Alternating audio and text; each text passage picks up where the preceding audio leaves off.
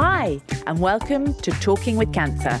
I'm Katie. And I'm Clair. Thanks for joining us today.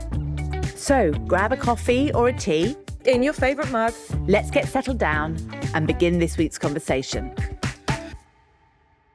Good morning, my love. Good morning, Clair. I feel like this it's a long time since we've we've done one of these because we had a bit of a we had a bit of a break. And now we're back with season two. Season two, ep one.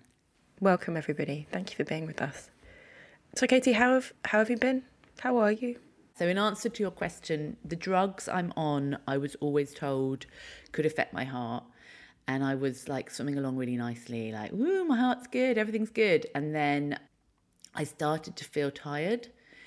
And I had my two weekly check in. It was around that time that I was like, oh, I'm, I'm feeling really tired again. And what the a consultant I saw, because I don't always see Popat, um, I saw an, a consultant under him, really lovely lady called Katia. They they give them to me in what they call a cycle. So mm-hmm. I was when I went to see her, I was halfway through the second cycle. So what she explained to me is that like it's potential that some of the symptoms I feel could match the symptoms I felt when I was halfway through the first cycle. Mm-hmm. So I couldn't really get my head around that because I was like, well, to me, I'm six weeks into treatment. Yeah, yeah, yeah. But These aren't that's different. kind of how yeah. she was explaining it. But what they noticed was that on my ECG, um, the sticky things, which measure your resting heartbeat, it looked a bit slow. So she was like, What we're going to do is we're going to speak to your cardiologist and just let him know. So just we need to keep an eye on it. And he, Dr. Alex Lyon, called me and said he's he's so sweet and he's so good at explaining things. And basically he said, Look, your ticker, we need your ticker to work. Your right? ticker and he said it is going a little bit slow. It, that's what the results show today. Your heart's pumping a bit slow, which also meant like my pulse was low, basically, is what he was saying. And he sort of threw in there, like, we don't want to take you off the entrectinib, you know, because he's just thinking purely about my heart. But when he threw yeah. that out there, I. Oh, Monty. I know, Monty. When he threw that out there, it just completely freaked me out. Completely freaked me out. So I had a bit of a like emotional dip around that time. And he said, mm. Look, what I'm going to do is I'm going to give you a drug, candesartan, it's called candesartan. That's going to strengthen your heart. But what it also does for some people is some people who have high blood pressure, it, it, we can also give it to them to lower their blood pressure. Well, I've already got low blood pressure. I know that about myself. Mm-hmm. So I was taking this drug, and he said it might make you feel dizzy. It might, you know, I thought, great, another drug to make me feel dizzy. So I started taking it, four milligrams. You could kind of take it whenever in the day.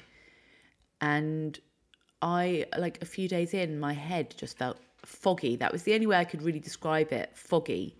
I'm kind of in this space where, like, I am now taking drugs to deal with the side effects, like the serious side effects, because I'm on quite a few drugs now and I just didn't have clarity in my mind at all. I didn't feel like myself, Yeah. and I basically this this cardiologist is the guy whose PA I know, which is really really handy. So fast forward a couple of days on this drug, and I kind of said to her, "I'm not feeling hmm. great on it." So she said, "Look, I'll I'll get you an appointment. You can speak to him." Now my immediate reaction is, "Oh no, no, no! I don't want to make a fuss. I'm going to be seeing him anyway. I think I had an appointment anyway with him, or a call with him anyway, or I was having bloods done for him." She said, "No, no, speak to him." And I just watched myself again doing that thing, you know. So it's like, God, the habit is still there. Like, I don't want to make a fuss. It's probably Yeah, nothing. What yeah, yeah. What are the options? I've got to be on this drug, and also I don't want him to take me off it. I don't want him exactly. to take. I- I don't want him to decide to take me off the entrectinib. You know, that just really freaked me out. The idea I would that my cancer treatment might be stopped. So he said, look, let's just half the dose because what might be happening is it might be lowering your blood pressure even more. It might just be doing that, giving me a foggy head. And that could be contributing to you feeling, yeah, all these symptoms. Okay. Basically, I halved the dose and immediately felt better. Like immediately, oh, I'm I so felt it. Yeah, that. and that made a real difference. But again, you know, I know I've talked about good news follows bad news follows good news follows bad news follows bad. It was another one of those blows. And I think it's like, you know, however far into this you are, there are going there are always going to be those blows. Like you kind of think i've got this you know i've got this i'm getting used to it i'm i'm starting to live more of a, a life that i was living before like socializing again and you know all those things that i just couldn't really face before. But then you get those blows and it's like oh god yeah this is like i'm really i'm really doing this. I really do have cancer. It's not just so there's that there's that reminder and kind of where that takes you to and it's and the Yeah. thing is you know again it is it's leaning into whatever that brings up and that's that's the thing like we all have to do whenever we're going through a hard time like you know we all kind of want those hard times to be Just fast forward through those bits, please. Yeah. yeah, smeared Yeah. over and smudged over but you you know you it's part of it and i think that's the thing like the feelings that it brought up when i spoke to him the feelings that i might have to come off the cancer drug the feelings that my heart is slow. And you know this is like serious. Like my, my heart needs it's just it's just the reality of it. But i think it's also having the team around me and making sure that i use them you know they're there to do a job They're there for you to ask your quest- for ask questions if you when you when and as you need to, and yeah, to be there for you as well. It's like medical experts there on your team. Yeah, and to make me feel better. You know, they're there to make me feel better. And and is it giving you any comfort? Because I know you're are you taking your own blood pressure at the moment as well to keep an eye on that. Yes. So is that I don't know, having those daily stats or stuff gives you an idea of where you are, and is a that little bit. I'm still helpful? trying to understand because there's like different ways, like your blood pressure gets red. You know, you kind of fall into different. Um, Bands yeah, or- exactly. Thank you. Yeah. But the thing that, so it seems to be quite steady. But the thing I'm happy about when I do my my my blood pressure, so I'm kind of doing it in Mm-hmm. the morning and in the evening, is that my pulse is is quite good. It's stronger, so I can see that even by halving the dose, that was kind of all I needed. That your heart is beating as it should Yeah. be more Yeah. now. Sorry So I to can see that. tap my chest and do a funny thing on the mic. Yeah. we all know what a heartbeat Ba-bum. is. Yep. Um, that's great then. That if you if you can see that it's working. Yeah, so that's really good. So, so obviously I've got like the cardiologist, and I'm kind of again, of course, like driving the admin, and just want to make mm. sure like everyone's speaking to each other. I mean, I'm such a You're, you're, you're, you're, you're the project. No, you're the project manager. You've got to, your project manager. You're CEO of you, Katie. No, you know you've got to be on it. Clair, I am so on it. It's hysterical. So I, you know how I was saying I, I really want to get Popat and, and Newbold in a room together, even if it's Yes. virtual or whatever it is. And I, Yeah. you know, again, I kind of made the point a few times, and You've done that though, haven't you? Not have you not brought them together? You saw him in person and she was on Zoom. I saw her in person, and he was on Zoom. He was on Zoom. Yeah, okay. but I don't know if our Yeah. if our listeners know that. I don't remember talking about that. I think you did because I because I think that's how I know. Yeah, you're right. We don't talk about me. Because we don't talk about this. We don't No. talk. We don't talk about you otherwise. we have to have headphones and a mic to talk about me. yeah, yeah, yeah, yeah. No, no, no. Yeah. Oh, okay. So we did that. Right. So then, did I tell you that um, Newbold put me on thyroid medication? No, that Okay, not No, I, no, you didn't tell me that. Decided. So, what I get a bit confused about, and it's quite useful actually, who I chatted to this week that we're going to play an interview with, aren't we? Yeah, we're gonna. Yeah, yeah, Um, yeah. In a couple of minutes, you'll hear from an incredible individual. Yeah, so- Not just us, but someone else incredible. what I get quite um, confused about is why is the cancer not affecting my thyroid? Like I just would have thought. Yeah, that- Coming up in this interview that Katie did with, um, is it Doctor or Professor? Mister. I just called him Mister. Oh, Mr. I call him okay. Paul. Uh, Mr. We're on. We're on Okay, Mr. Mr. now. Paul, Mr. Paul Stimpson, and that's one of the things that he talks about. I was really surprised by that as well. That like the thyroid, which, as he said, is responsible for your body's metabolism, how fast your body turns over. That none of those functions are affected by having cancer. So it, it your thyroid is still doing its job in your body. Which is what also Dr. Newbold always said. But what she explained is like the cancer is kind of around the tissue. It's not necessarily like eating off the thyroid, the essential part of Yeah. the thyroid. But basically, what I've since learned is that what they don't want is for me to overstimulate my thyroid, which I had a tiny tendency to do prior to all of this. And that was Something like hyper. Is it hyperthyroid? yeah, and that was just something that through the fertility journey I was on, I was I, I was becoming a bit more aware of, and I was put on thyroxine last year, a mm. tiny dose. So obviously there is that ability with with me, my body. So when I spoke to my nurse this week, I said, "Why am I taking thyroxine?" Sorry, I just took the prescription from Dr. Newbold and started taking it without really asking her. But I said, like, is you know, is my tiredness to do with it, and also uh, my hair is really it's getting thin, and I know it is. I can feel it, but I don't think that's the cancer treatment. I think that's the thyroid thing. It's the thyroid. So Yeah. I'm now taking, they've increased it since I saw Dr. Newbold. I take 75 micrograms of thyroxine every morning.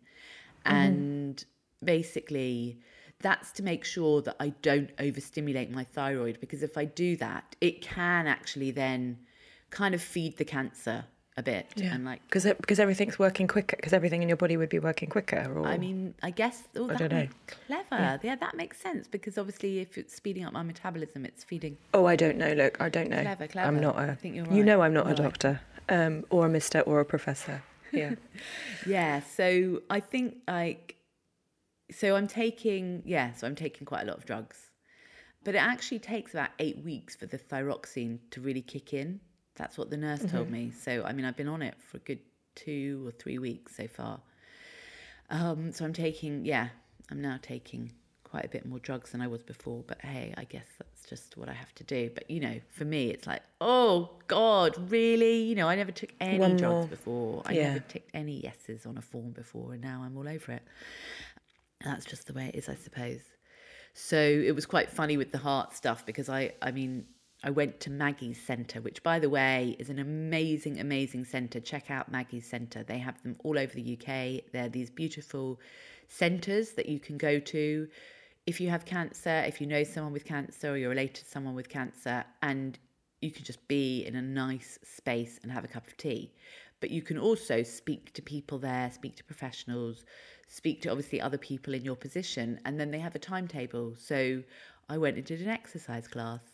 And because I told them I had this heart thing going on, they were a bit like, ah, sirens going off. Yeah, like, yeah, oh my yeah. God, are we going to have someone have a heart attack in the middle of the exercise Yeah. class? No jumping jacks and burpees for you. Sit down, love. So we did exercises on a chair.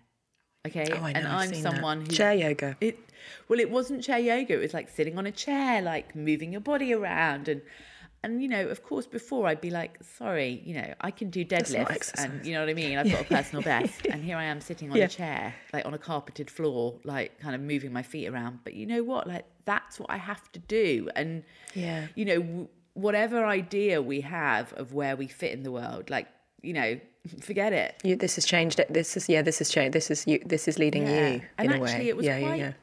You know, I had a bit of cardio. Like I, had, I felt a bit of, you know, good in a really good way, and I really felt good for doing it. And you know, also just going and meeting other women who, you know, it was women. I mean, men can go too. And there's some groups I'm definitely going to do, like they do a Nordic walking on the heath, and they do like art therapy, and so it was really great. I know I've said I mm. don't want to immerse myself in the cancer community, but it was really good to go and i felt i felt quite brave going because it's like a whole acceptance Stepping through the doors. a whole acceptance Yeah. thing for me of like uh, i'm part of yeah. this but you know it's really interesting you feel a part of it but you also feel very isolated and, and like the two women that were in the class they both had breast cancer and one of them said i've got one more treatment left and then i'm done and it's over and i started welling up Yeah. And obviously, I didn't want her to know that, but I just thought, you know, and even now sharing that, I feel emotional. I just thought, wow, to be at the end of this journey, wow, wow, I feel so far from that. So that was quite interesting what it brought up, you know. But yeah, so I I reached out to Mr. Paul Stimpson, just going back to that, Yeah, Mr. Mr. Paul, Mr. Paul Stimpson, our ex, our, our, our expert for and he For this that was yeah. So he's the guy I saw at the very beginning. You know, first I saw a chest um, specialist, and then very quickly I saw Mr. Paul Stimpson, and he's an ENT doctor, specialist, consultant.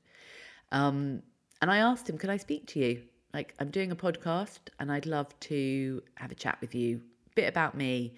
I actually said to him, "Can we go gentle with the bit about me?" Because you know, this was the guy I saw who told me I had cancer. Like, he's the first doctor that told me I had cancer. I was on my own in that room on the 15th of February, and you know, it was quite a big deal to speak to him and see him again, actually. What was nice was that obviously he didn't have a mask on, so I could actually, it, so actually that gave it a different experience. More person to person this time. Definitely. So, So shall we? So we're gonna pl- we're gonna play you the we're gonna play you Katie's interview with uh, Mr. Paul Stimpson, and then we're gonna have a bit of a chat about it afterwards. So play interview. Yeah, so I'm a ear, nose, and throat surgeon by training. I originally studied up in Leeds and did basic surgical training around the UK, and then higher training in London and did a fellowship in Australia for a year to learn about advanced head and neck oncology surgery. And then I was appointed to a consultant post in the UK about seven years ago now.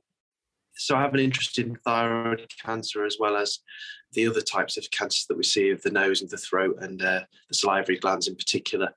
So the way that most patients present, similar to how you came through in a way, was there's a neck lump or some other symptom, and it's it's a change in swallow or voice. And with the thyroid, we tend to get more of the the structural sort of presentations rather than functional issues. The thyroid gland, as you know, controls the, the body's metabolism. So, So can you just go back a second and just sorry because we don't all know what a thyroid is, but can you just in real simple terms describe what what the thyroid does? Yeah, so as I say, it's sort of controlling how quickly the body turns over day to day. So, and we call that sort of the metabolism. So, a normal functioning gland means that everything's sort of working the way it should, essentially. And if it's underactive, everything tends to sort of slow down a little bit. You gain weight, you feel tired, you sort of get constipated, or you get a bit low in mood and depressed, and, and you just feel really just slow. The contrary to that is if the gland is overactive, which can be due to an autoimmune disease or something, the gland has been stimulated and sort of told to work more than it should, you get very hyperactive. So you get jittery and sweaty, and the heart rate can can race up, and sometimes people can even have sort of psychotic episodes and things because everything's just going much quicker than it should. But with with thyroid cancers, the, the function of the gland is, is is actually very rarely an issue. The gland is usually ticking along quite quite normally. So you don't get those symptoms of hypo, so underactive, or hyper, overactive. You tend to get a lump or a sensation of something being there. Or to be honest, often patients come through. I don't mean this to sound worrying, but there's no symptoms at all. It's picked up on a on a different scan for something else. There's had a you know headache and have had an MRI scan or a, a, you know body scan for another reason. We Mm. find something on that. That's all. I Um, mean, I came to you. so obviously in your case you had the, the cough symptom. cough. Exactly. Sorry to interrupt. Yeah, that's exactly what I was going to say. Go on. So you had the cough as well, which was why you came a slightly different route. You come through the respiratory team who saw you, obviously felt there was a neck lump and were concerned about something in the chest going to the neck and could it be a, a lung problem presenting with a neck lump or something in the neck itself causing a chest problem. And and that that question actually obviously as you know took us a while to to get to the bottom of. So so generally patients will come through and I'll, I'll see take a history do an examination which is usually an ultrasound and a biopsy of some sort. And then we we have a conversation about where to go from there. So, with regards to thyroid cancer, what what could people look for? I mean, obviously, it's yeah, like you say, it's quite hard to find signs with cancer of the thyroid. But what might be a sign? For example, you were saying, sorry, a lump on the neck. I guess the commonest symptom would be a lump, and you, you might notice it's the sort of thing you might see if you if you're looking at yourself in the mirror. A man might maybe shaving or something, or you know you, you're feeling your neck, you're, you're you're washing yourself or applying some cream or perfume, and you notice something. Typically, thyroid lumps tend to move when you swallow because the whole of the voice box moves, and the thyroid gland is kind of attached to the windpipe just below the, the voice box. So when you swallow, it moves up and down. So lumps will tend to move with swallowing. And rarely you might get a lump somewhere else away from the thyroid because if there's a problem in the gland that's spread to a, a lymph node, it might be a lump over here or up here, depending on on the type of disease process. And obviously, that was more the way that you you came. You had the mine swelling was in the neck. that- side. It was at the back on the left to the side, so not near the thyroid at all. And obviously, a cough I wouldn't associate with the thyroid, but what I later learned was that the lymph nodes, which had cancer, were pushing against the windpipe. So Yeah, yeah, yeah. That's right. Um, And what do so? I remember you saying to me. So this meeting you for the first time was the time you told me that I had cancer, and that was on the fifteenth of February, and obviously a very pivotal date and an experience for me. But I suppose what I remember you saying to me, and don't worry, I won't hold you to this, Paul, but I remember you saying to me, thyroid cancer is very treatable. So, normal circumstances, what, what do you tend to do?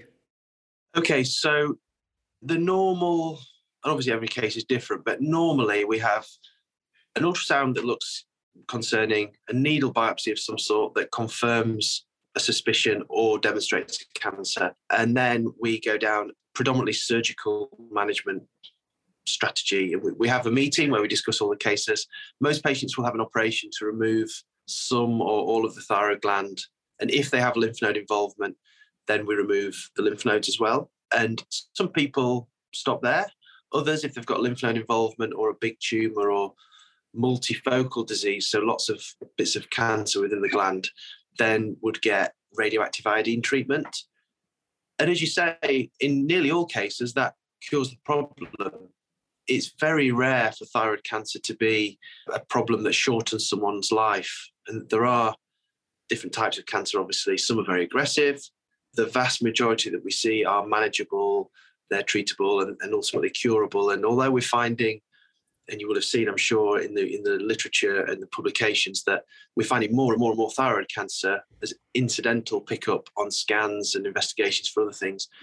Actually, the number of people that have a bad outcome or die from the disease actually barely changes, and it's a tiny fraction of those patients that present in the first place. So it is a curable disease in the vast majority of cases. So I try to be positive with patients who have presentation that's suggestive of thyroid cancer because in nearly every case the patient can be cured. So obviously i'm on targeted chemotherapy and that's really dealing with the gene the mutating gene. So how often do you see a case like mine where it's actually down to a gene that's mutating that's kind of caused the spread and the complications and have you scratching your head not knowing really what to do or what's going? On because i always i quoted you actually in the first season where you said listen i tell you what what like don't you worry about this. Let me worry about this. I always thought that was so sweet, but it was just never going to happen. You're a very unusual case, and I've, I've never seen a case like yours. And I discussed your case at the London Clinic MDT, which has input from colleagues across London, and nobody else had seen a case the same as this. We do see advanced cancers, but due to this uh, specific mutation, I don't think any of us had ever seen that that one before. So, obviously, we enlist the help of colleagues at the Royal Marsden, and we're always happy. To, and as I said this to you before, we're always look, looking outside of our our immediate group. If if there's something that we're not familiar with, we go and ask around. We have a responsibility to do that, and when we find from colleagues at the Marsden that it's also something that's not common there, then you start to think, oh, okay, well, this is clearly a rare entity. So no, I've, ne- I've never seen a case like yours, and I, I probably will never see another one. I mean, I've been yeah. a consultant for say seven, nearly eight years, and um, that's not very long.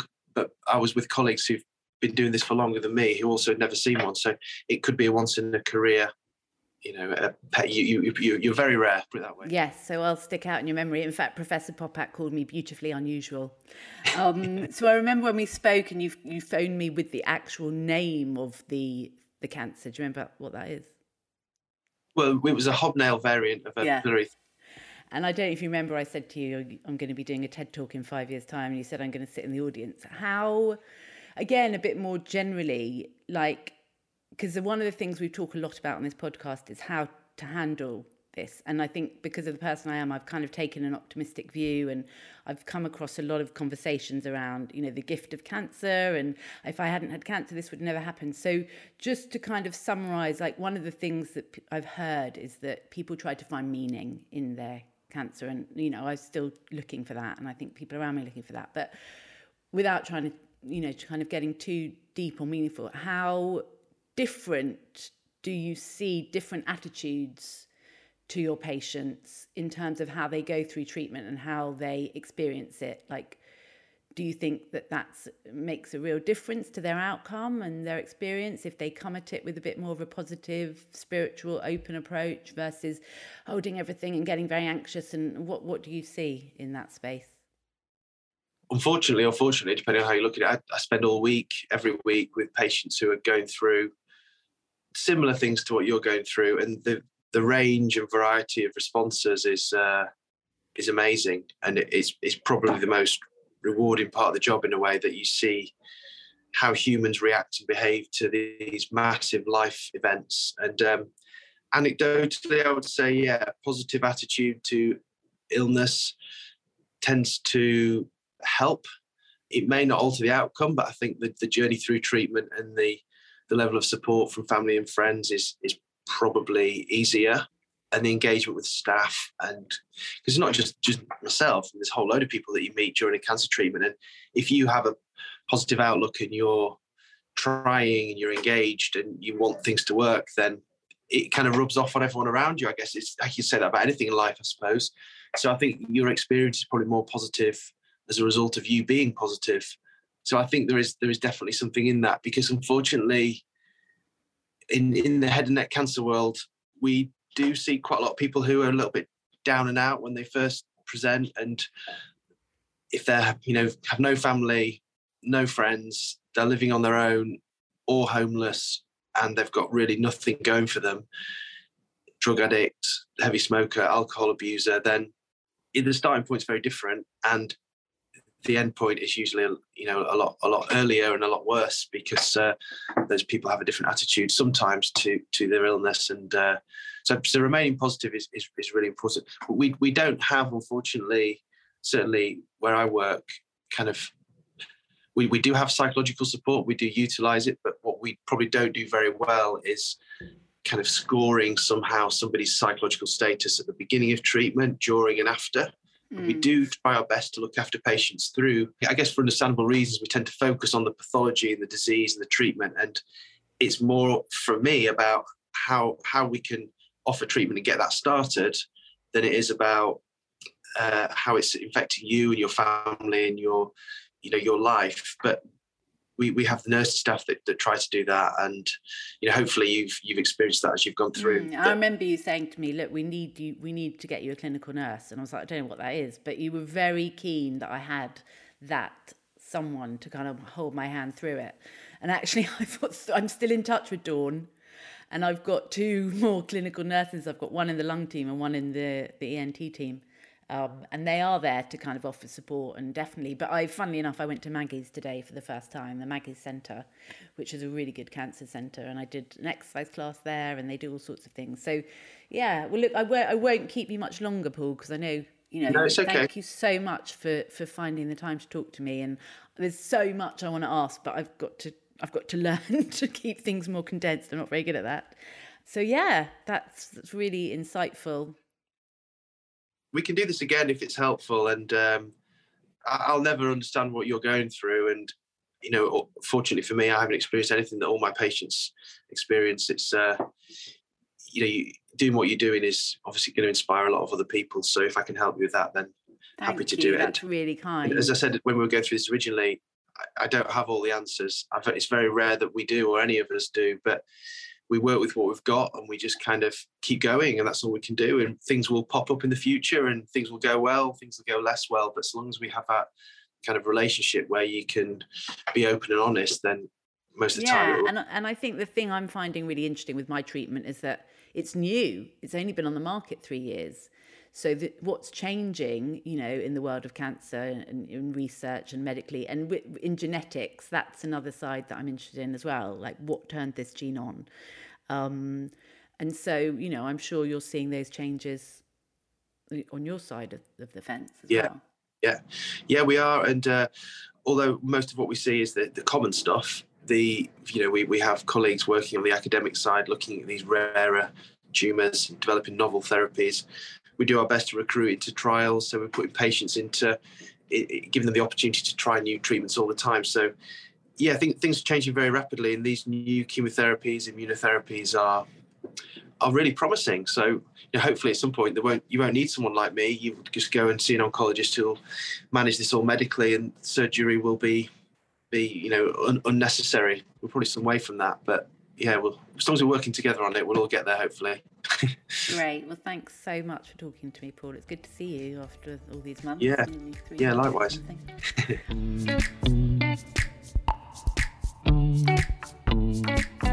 so that was my chat with with Paul Stimpson. What did you think? Oh my gosh. It really brought tears to my eyes when he said, I, have no, I don't know what this is like. I can never imagine what this is like for you. And and really, I don't know, yeah, really, really, really moved me. Because of course he doesn't. And, and, and I guess that's what this podcast is, is trying to help us understand what this is, what this is like, what this is like for you. Um, but yeah, that really, that really made me, yeah, that really made me emotional. But I also was like, how can, yeah, like you have, you have, you have a variant of thyroid cancer, but yet your thyroid is working fine. That kind of blew my mind. I was like, okay, that's interesting. Like, I didn't, yeah, I thought the functionality would be impacted, but it's not. But although it, is, but in a different way. And I just thought, wow, what an absolutely, what a lovely man. Um, what a lovely, bright, brilliant man.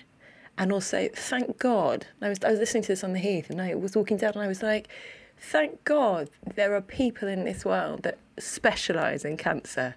Thank God these absolute bloody legends dedicate their lives to solving this problem for other people.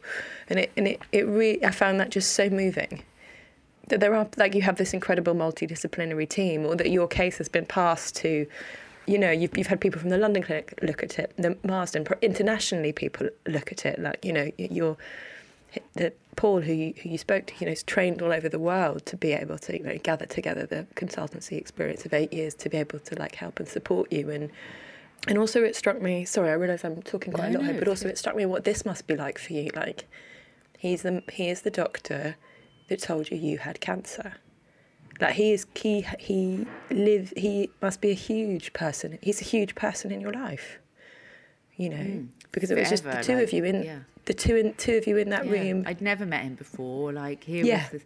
I think just going back to what you were saying about you know these people that are working to help people and heal people and cure people and figure out what's wrong with people. It does blow my mind, and I think like Yeah. you know one of the things I said. So again, there was lots of kind of opportunities to see different doctors early on, and I'd seen this chest doctor, and they were they were saying I should see another chest doctor, and and I said to the original chest doctor, like, I feel a bit bad. I felt bad. I felt like I literally felt like I'm a client, and now they're they're giving me to someone else, and I they and he's and this chest doctor said, see whoever you need to see. Like you're the patient. Patient always comes first. Yeah. And, you know, that's the thing. Like the fact that Mr. Stimpson and his team referred me to the Royal Marsden. There was no ego with that. There was no like, Yeah, no, we want to look at this. It's really unusual. It's really rare. Like, yeah, yeah, yeah, Katie like- came to us first or whatever. It's like, okay, who can deal Yeah, with the best people. The best people. So that's something to kind of remember. I think the patient always comes first. Like, and and you know when I found out about this, and obviously like Dinch was away. I've explained that my husband was away. My best friend, my bestie bestie, um, also named Katie. You know, one she came she came came straight away to see me, and we like went for a walk, and we went and had dinner. And you know, one of the first things she said was like, "Are you sh- are you with the right people? Like, do you need?" And I didn't even think about that. She was like, "Let's find out who the who the best people are. That you need the best people." and of course it's really important so yeah loads of things you know it was it was lovely in a weird way speaking to him because i could just really be myself you know and Yeah. I didn't know him really I, i've only met him a couple of times and spoken to him on the phone a couple of times but i think that's something that these doctors must have is like a sense a very quick sense of the kind of person they're dealing with i think yeah. and we just kind of got on a level. I don't know. But, you know, he Yeah. said that to me as well. When I said to him, I had the core biopsy, which I've explained was pretty horrific. And I said, look, originally, you know, no, no offense to your secretary, Jane, and she was brilliant, by the way. But originally, she put that in between two other tests, and I could never have done any more than just that core biopsy. And he said, well, thank you for the feedback because I don't know what that's like. So, you know, very open to kind of hearing those things. But yeah, it was, you know, it was interesting and good talking to him. And I wish I had longer, but, you know, they've Yeah. got so little time to do this stuff, Yeah. in all honesty. Yeah. So, yeah. But he said he but he said he could put back on. So if we've got more questions or if anybody else has got any questions that they might like to pose to him, we can get we can we can compile them and we can see about getting him back later on Definitely. to chat. Yeah, definitely. No, he was he was really really great. So do you know what I've got sitting here, Clair? What can you see? I can see a blue A4 transparent folder full of letters. Full of From- letters from- and paperwork, and this I've mentioned before is it's my cancer folder, which I was Yeah. given when I first went to see Popat's team. And I never opened it, and I never looked in it, and I just put things in it, and then I opened it. Then I then I read the, a letter, the first time I'd read a letter from Dr. Newbold, and then I just thought, look, I'm not going to go through absolutely everything, but just I haven't opened it before. I haven't looked in it. Really? Ne- never. No, no, I've not looked in it. Me and paperwork's just not, you know. No, I know. There's something about it, isn't it? It just drops through the door, or you get handed it, and you're like, "Yeah, I'm going to file that." But Yeah. So, so I put all my letters in there, which, by the way, I read now. I read them. There was Yeah. a time where I didn't read them, but I read them. And the latest one is is is that um, is one from Kate Newbold about that appointment, and I basically said, "Do you have any answers?" And she said, "No." no, that's I'm not. and she basically said no, so I said thank you and, uh, and goodbye. And that's what it. Chat soon. That's what the letter's yeah. about. Um, I got given this thyroid oncology key worker, and this is basically like a card. They give you a card which is contact information. So you've got your clinical nurse, and they're the person that holds your hand and kind of helps with appointments. And you can ring. You know, I speak to them about my bloods and and actually, so I've got two teams. So this is the thyroid nurse team, key worker team, and you also get a Macmillan hotline that you can ring 24 hours a day. So there is that, and um, that's interesting because um, I have my main team have been the lung team, but I'm actually moving over to the thyroid team. Oh, really? Yes, Okay. which I'll explain probably another time. Understanding radiotherapy. Um, so this is a leaflet, a Macmillan Cancer Support leaflet, and it's all about radiotherapy, which I don't even know if I'm going to be having. I was going to say we're not. Yeah, that. Yeah. And I've opened it on the page that says pelvic radiotherapy and sex. Oh God. So um, radiotherapy in the pelvic area can cause side effects that may have, may make having sex difficult. Listen, there's a whole podcast Yeah. episode on cancer and sex. I'm not going to do it sex. because you know I don't think that's fair on Dinch. But Dinch actually Dinch might come on. In fact, Dinch has said he'd come on and speak to you. Really? Yeah, not about our sex I'd love life. that. Okay. No, no. Okay, fine. Yeah, sorry, I'm not ready to. that was not part of the deal. But you But- know, but just I've picking- seen 'cause- posts about like how you know how to Sex pick up and- your sex sex, and life cancer. after chemotherapy. It's yeah, it's a like real- intimacy. because I can tell you intimacy now, and cancer illness. is not Yep. sexy. Yeah. Sorry, guys. Sorry to break that to you. But intimacy and honest, and, and just sorry, that's just reminding me something. Uh, um, uh, uh, pelvic uh, sex and pelvic floor You radiotherapy. to do your pelvic floor muscles later. Is that what it reminded you?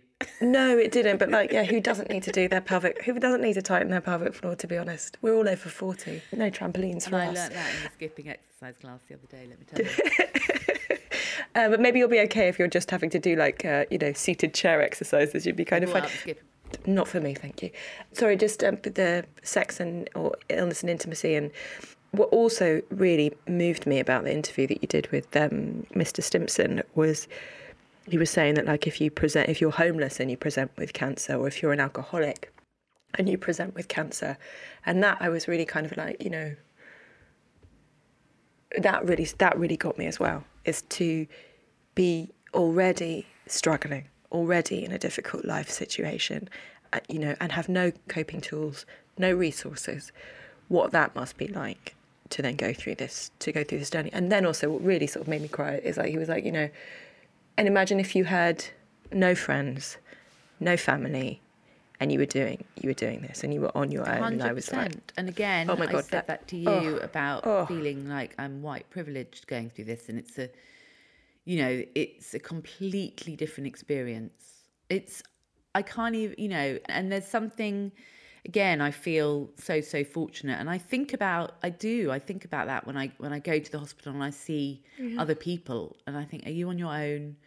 What are you going through? Yeah. You know, it's just yeah. And it's there's made- so many made- different ways. it's different and, and even you saying you're going to maggie's like you, you've all got the commonality of having a similar well not a similar diagnosis because every cancer diagnosis is different but you're at similar points in your in your story but it's all and it's all but it's also made me so grateful like as I just said not just for the extraordinary doctors who are working day in day out day out to you know find a cure for cancer but for all the support services and charities like Maggie's, like Marie Curie Cancer Care, like all of these incredible organisations, Macmillan that you've mentioned as well, that, that support people. Yeah, I mean, And I just think, yeah, just ex- like I'm really, I'm really in awe that we do this as a species for each other. In fact, It's you know. really amazing. It is amazing what what's out there and what what what can help people, but also diff, what you go through depending Yeah. on on where you come from. your circumstances. Yeah, Completely. yeah.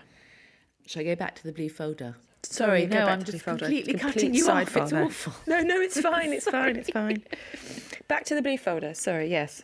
Sorry. So it was a, it was a complete tangent from uh, sex and cancer, which probably people we, we need to do a podcast about that now. Yeah, I we need to do an episode about that. If you would like us to do a podcast about sex and cancer, please Well, I think share your stories actually. share your stories. Actually, yeah. Hello Let us know what it's been like for you. So you better say that again because I talked over you. Hello at talkingwithcancer.com. I've got an email. And I'm on Instagram and you can message me direct talking underscore with cancer. Because no, genuinely, I do think it's one of those subjects, you know, like Bowel Babe brought out awareness around what it is, you know, to talk about poo, let's be honest. Yeah. But, you know, what about talking about about things like how it affects your sex life? You know, or even the type of cancers. It's not just having cancer can affect your sex life. There are cancers that will affect your ability to have sex. To have I mean, sex, definitely yeah. your fertility, which again is a, is another subject that I haven't even broached. But there's a lot more topics out there.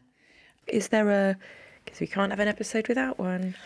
Is there a Oh. your face? Is there a mum joke for this know week? what? Sorry, listeners, I don't have one. Oh my And I'm going to be really honest. I called her last night, hoping, really hoping, I'd get, get something. How Get a little that? anecdote for I today. mean, obviously, I wanted to check in and like have a chat. Yeah, with her. yeah, yeah, yeah. I'm just But gathering content, like, mum. Come on, mum. Yeah. Come on, mum. Um, on, no, but interestingly, what she told me because she was watching the um, Will Wim Hof Iceman. Iceman. Breathing, cold She's water. watching this Yeah, yeah, yeah. series where all these celebrities have to like jump into cold water and stuff. And she she's very professional, my mum. Like she's got a real insight into the entertainment world. She's like, it's so edited.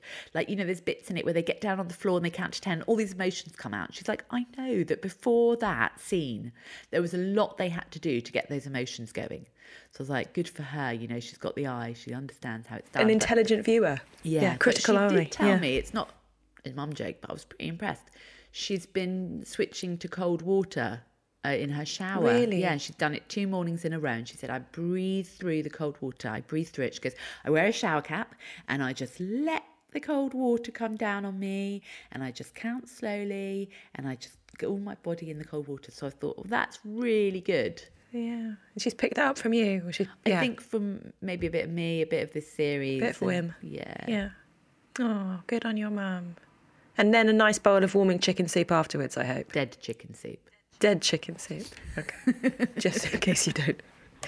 See see earlier episodes and the Insta for the full recipe. Well, is there anything else, my love, before we No, darling, okay. I don't think so. Well, thank you again for talking so openly and honestly. Thank you, and thank you because you always thank me, but thank you. And No, thank I'm you. excited in a way to feel like we've got, you know, we've kind of done nine episodes and kind of wrapped up that, and now here we are Yeah, moving into a second season, and A, sec- a second season with more be- of us, more guests, yeah, more other people. guests this time. That's that's fun. Guests, guests this time. Yeah. So Um, and yeah, you. and as ever, um, if you've got any questions, let us know. thank you, doll. Lovely to Love see you. you. Lots of Bye love. bye, babes. Thanks for listening to this week's Talking with Cancer. Feel free to share the show or give us a review on Apple's podcast, Spotify, or Google. It could help other people find out about us and might help someone you don't know who's got questions about cancer. Please get in touch. We'd love to hear from you. Either via our Instagram, which is talking underscore with cancer, or you can email us hello at talkingwithcancer.com. See you next time. Bye.